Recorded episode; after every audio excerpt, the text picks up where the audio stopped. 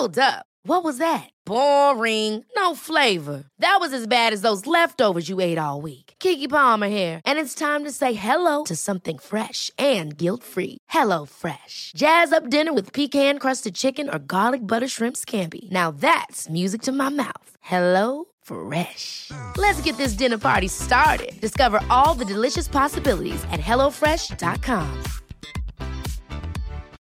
Millions of people have lost weight with personalized plans from Noom, like Evan, who can't stand salads and still lost 50 pounds. Salads, generally, for most people, are the easy button, right? For me, that wasn't an option. I never really was a salad guy. That's just not who I am. But Noom worked for me. Get your personalized plan today at Noom.com. Real Noom user compensated to provide their story. In four weeks, the typical Noom user can expect to lose one to two pounds per week. Individual results may vary.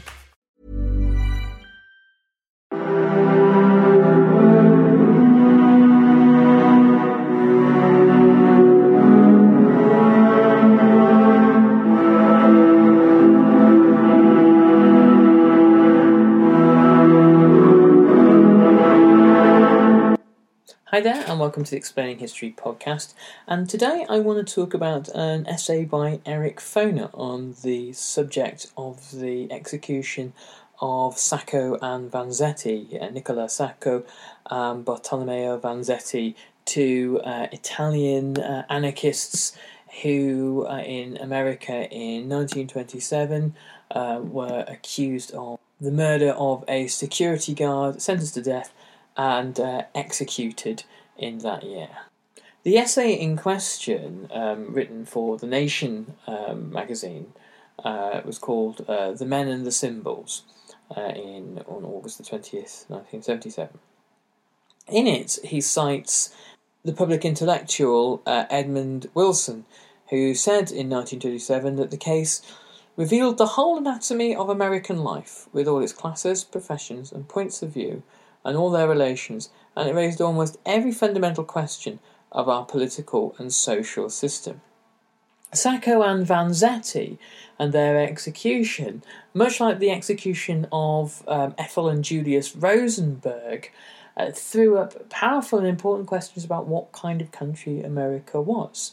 Um, I think perhaps it's um, hyperbole, hyperbole to compare it exactly to the, the Dreyfus case, um, which created a, a, national constitutional crisis in France. Uh, but certainly, it is one of those um, cases that will not die. Rather like the imprisonment of, say, the, the Guildford Four and the Birmingham Six in Great Britain, uh, who were accused of uh, an IRA mainland bombing campaign uh, that they, they never did.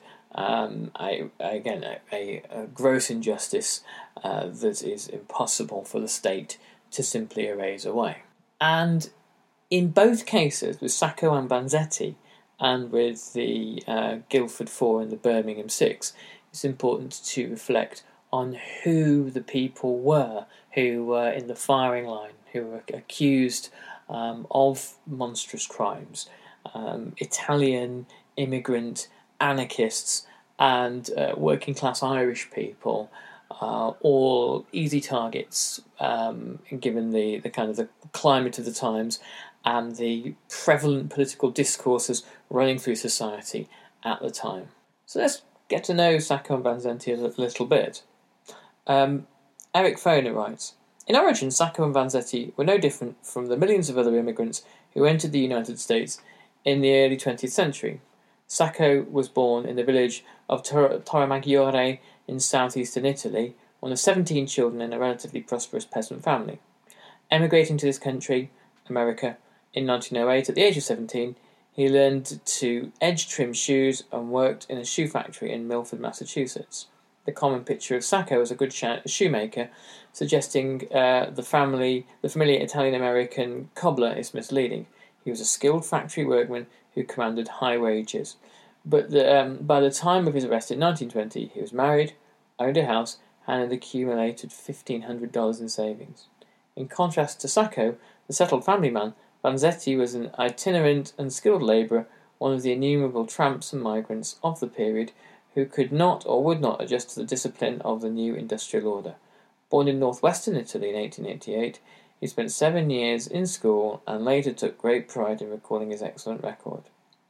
Arriving in America in 1908, he was first a dishwasher in New York City restaurants, then roamed New England, working variously in a stone quarry, a brick furnace, digging ditches, and finally as a fish peddler.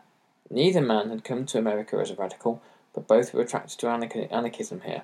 Sacco and his wife on occasion performed in street theatre to raise funds for the anarchists, and both men were involved in strikes and war resistance. Sacco collected bread for the Lawrence strikers in 1912 and assisted strikes in um, of Massachusetts foundry and shoe workers.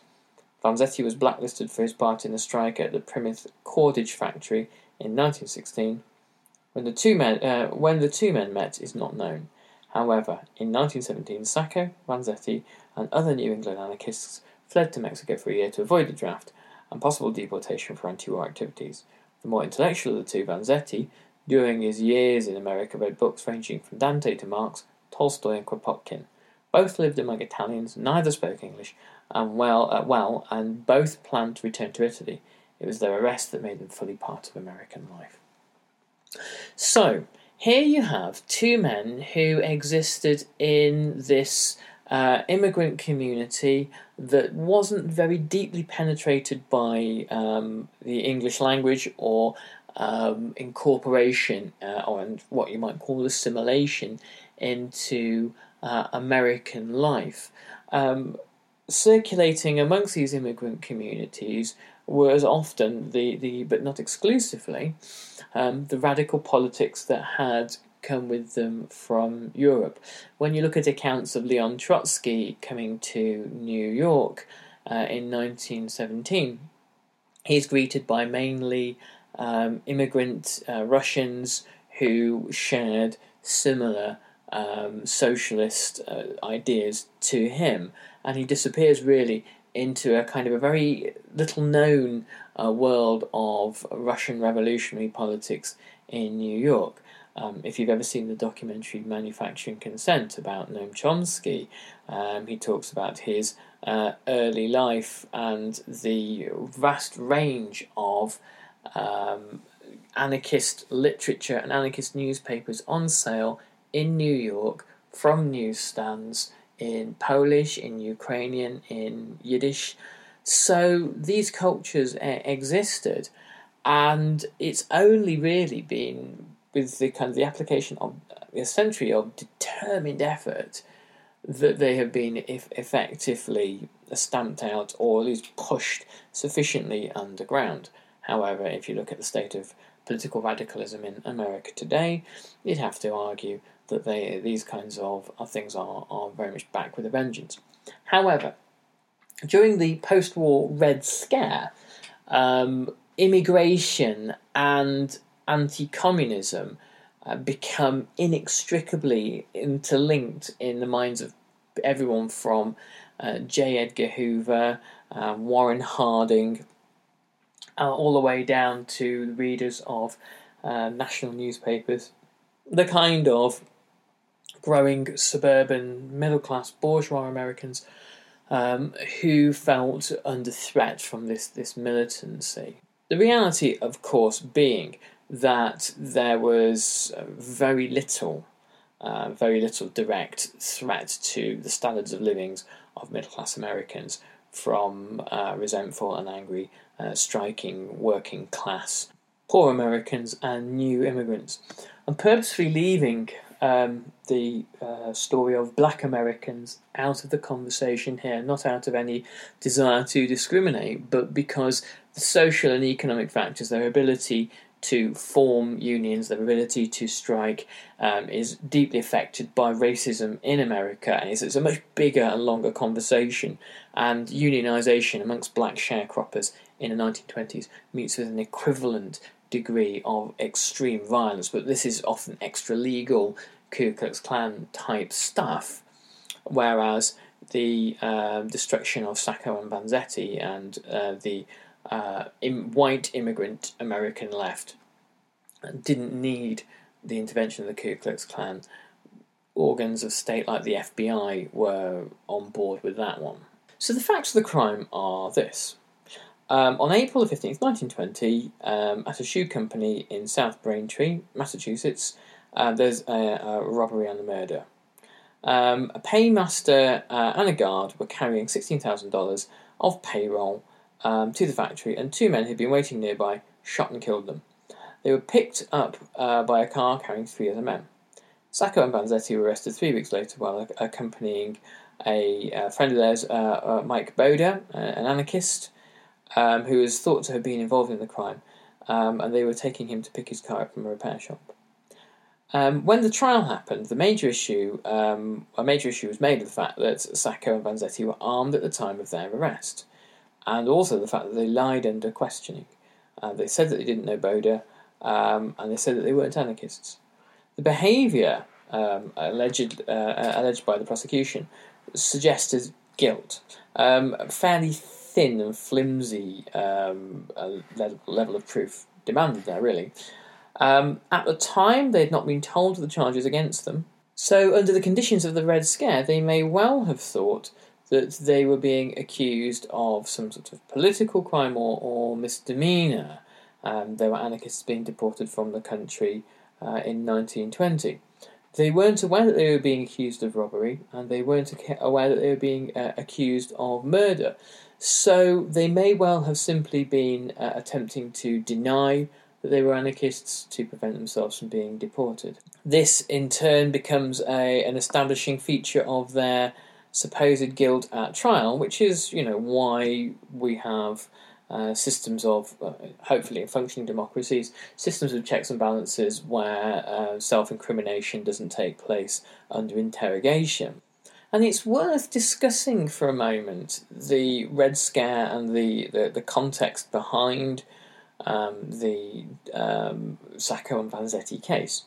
So, the, the Red Scare and the political repression that went with it were perhaps the most severe before 9 11, the most uh, severe and prolonged uh, attack on American um, civil liberties and uh, freedoms during uh, the 20th century. Um, that you have during the First World War, for example, the, the Espionage and Sedition Acts, which make it um, illegal um, to speak out against the war. Virtually any kind of anti war uh, comment or sentiment could wind up with a uh, jail sentence.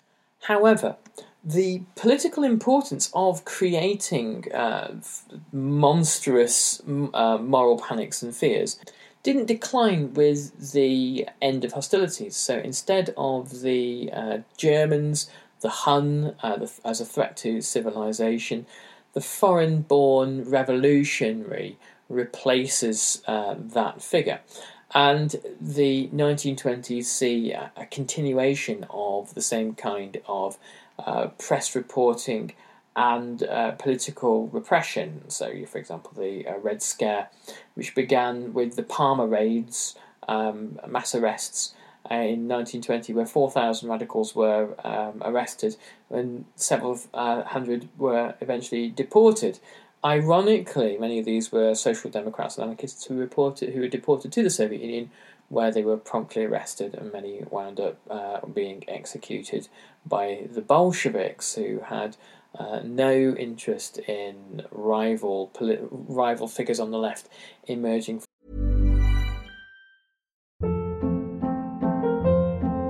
Hold up. What was that? Boring. No flavor. That was as bad as those leftovers you ate all week. Keke Palmer here, and it's time to say hello to something fresh and guilt-free. Hello Fresh. Jazz up dinner with pecan-crusted chicken or garlic butter shrimp scampi. Now that's music to my mouth. Hello Fresh. Let's get this dinner party started. Discover all the delicious possibilities at hellofresh.com. I'm Sandra, and I'm just the professional your small business was looking for. But you didn't hire me because you didn't use LinkedIn jobs. LinkedIn has professionals you can't find anywhere else, including those who aren't actively looking for a new job but might be open to the perfect role, like me. In a given month, over 70% of LinkedIn users don't visit other leading job sites. So if you're not looking on LinkedIn, you'll miss out on great candidates like Sandra. Start hiring professionals like a professional. Post your free job on linkedin.com/achieve today. Millions of people have lost weight with personalized plans from Noom Like Evan, who can't stand salads and still lost 50 pounds. Salads, generally, for most people, are the easy button, right? For me, that wasn't an option. I never really was a salad guy. That's just not who I am. But Noom worked for me. Get your personalized plan today at Noom.com. Real Noom user compensated to provide their story. In four weeks, the typical Noom user can expect to lose one to two pounds per week. Individual results may vary. from the United States. One contemporary of Sacco and Vanzetti's was the Italian anarchist Andrea Salsedo, um, who accidentally fell out of a window in a police building, uh, falling 15 stories to his death um, after being questioned by federal agents. So you can understand why Sacco and Vanzetti may have been slightly nervous. The trial began in on May the 31st, 1921 and the prosecutions tried to place Sacco and Vanzetti at the scene, and they tried to do that through eyewitnesses and some physical evidence.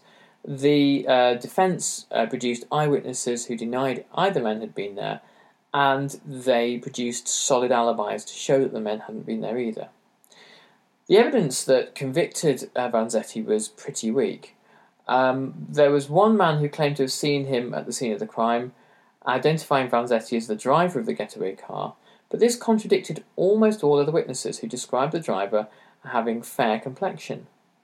The prosecution uh, alleged, uh, with very little evidence, that a 38 revolver Vanzetti was carrying at the time of his arrest belonged to the murdered guard. The uh, defence produced 13 witnesses, all Italian, to testify that Vanzetti had been selling fish on the day of the crime. Sacco witnesses alleged were, had both been at the scene of the crime and not been there.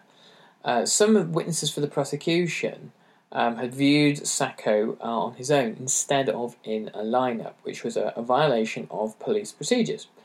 Um, the first thing that the witnesses did is that they they uh, confirmed to themselves, in a kind of classic case of confirmation bias, that he must therefore ha- have been there for example, once they had seen uh, Sacco in the one man lineup, they were very, uh, their memories of what the killer looked like suddenly seem to dramatically improve. And that tells you more about kind of the uh, merging of imagination and memory that we all tend to suffer from than anything else. Both um, prosecution and defence produced ballistics experts to prove that the 32 bullet, um, the uh, 32 bullet uh, from the gun um, that killed the guard had been fired by uh, Sacco.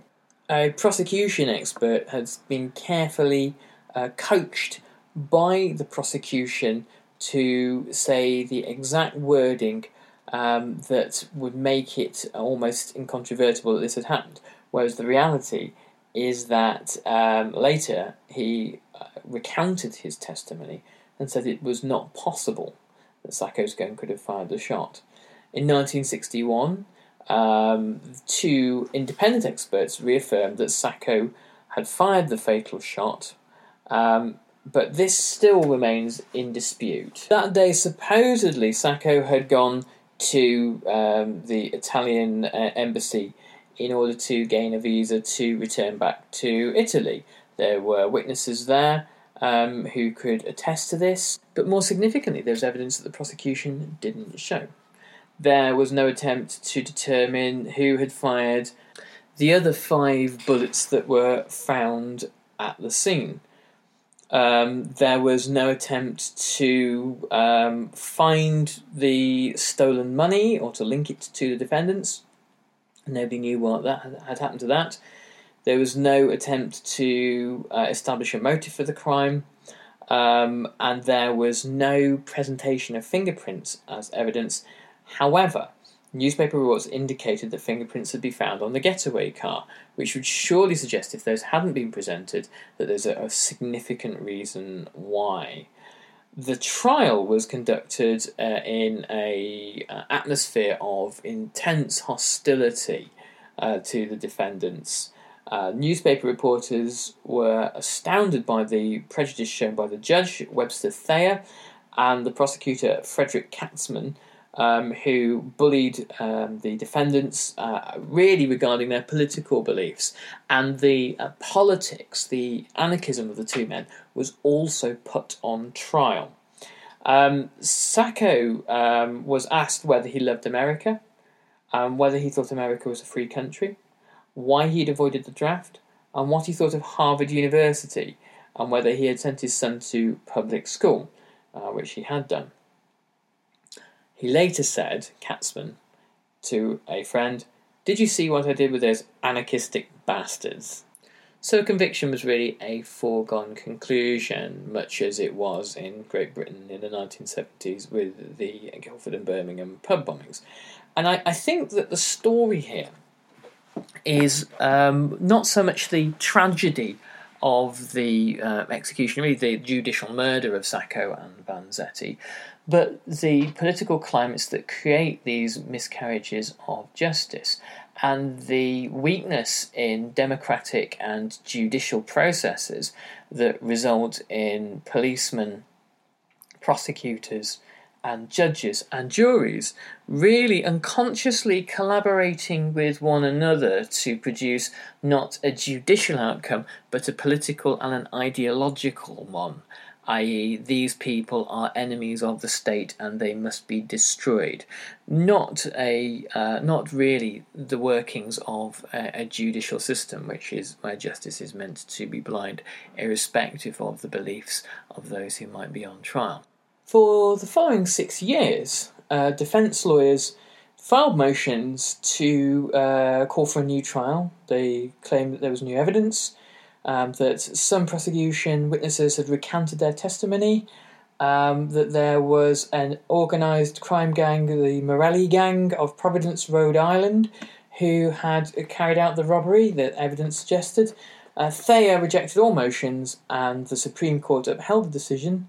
In 1927, Thayer pronounced a sentence of death, and at this point, the case had gone global. It had become an international, um, an international cause célèbre, and it shone a light on the American judicial system. Massachusetts Governor Fuller said that he appointed a three man uh, advisory committee um, that would consider the fairness of the verdict.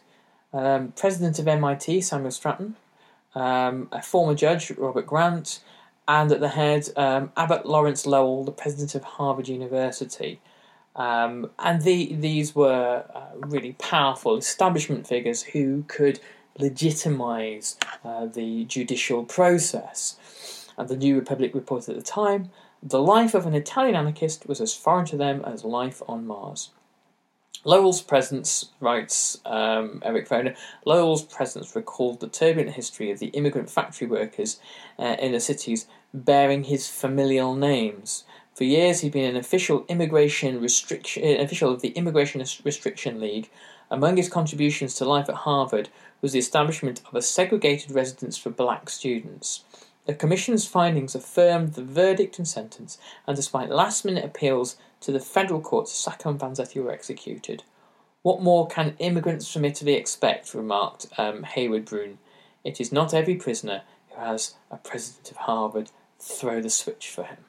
One point that uh, Eric Foner makes, and I, th- I think this is very important, is that it's, it's pretty low hanging fruit, pretty obvious stuff to say that this was a political trial.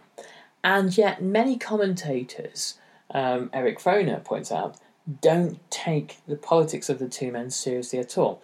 It's uh, as if to suggest that, well, they were probably innocent, but they spouted all this kind of naive, um, anarchic, utopian sort of stuff, which uh, is to suggest that if one had a kind of more mainstream set of political ideas, if one was sort of centre left and centre right, then a miscarriage of justice against that individual might actually be it's somehow worse. Defence lawyers seem to have sabotaged Sacco and Vanzetti before the jury. Uh, Herbert Ehrman, one of the defense uh, defenders, said he found their political views absurd and pathetically impracticable.